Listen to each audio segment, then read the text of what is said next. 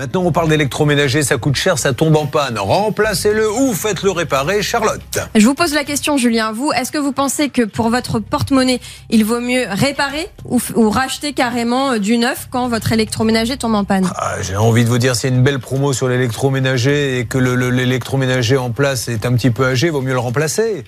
Eh bien, vous pensez comme 53% des Français, mais vous vous trompez, Julien, parce qu'en fait, une étude de l'ADEME, l'Agence de la transition écologique, vous montre que dans la majorité des cas, il vaut quand même mieux économiquement réparer ou faire réparer votre électroménager plutôt que de le remplacer. Euh, pourquoi? Parce que tout simplement, euh, quand vous avez par exemple une machine à café qui à un moment euh, met plus de temps à faire le café que d'habitude, vous vous dites bon bah je vais en racheter une et ça, et ça sera plus simple.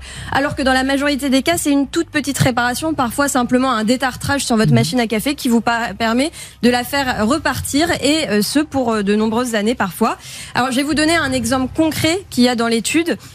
Pour un four électrique que vous allez acheter 430 euros, il va vous durer à peu près 12 ans. Enfin, en tout cas, c'est la durée de vie espérée.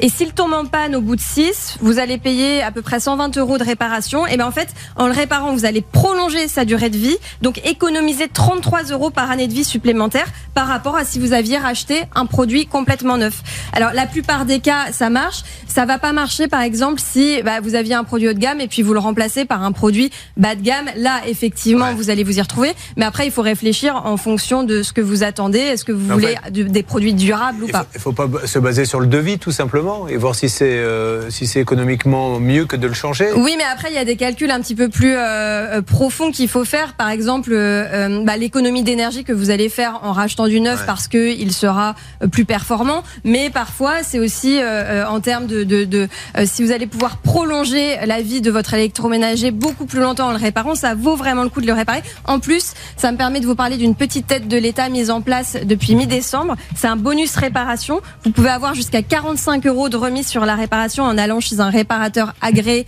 Cali Répare. C'est à peu près 20% de votre réparation. Donc, par exemple, vous allez avoir 25 euh, euros pour une machine à laver, 30 euros pour votre télévision en panne. Ça vaut le coup.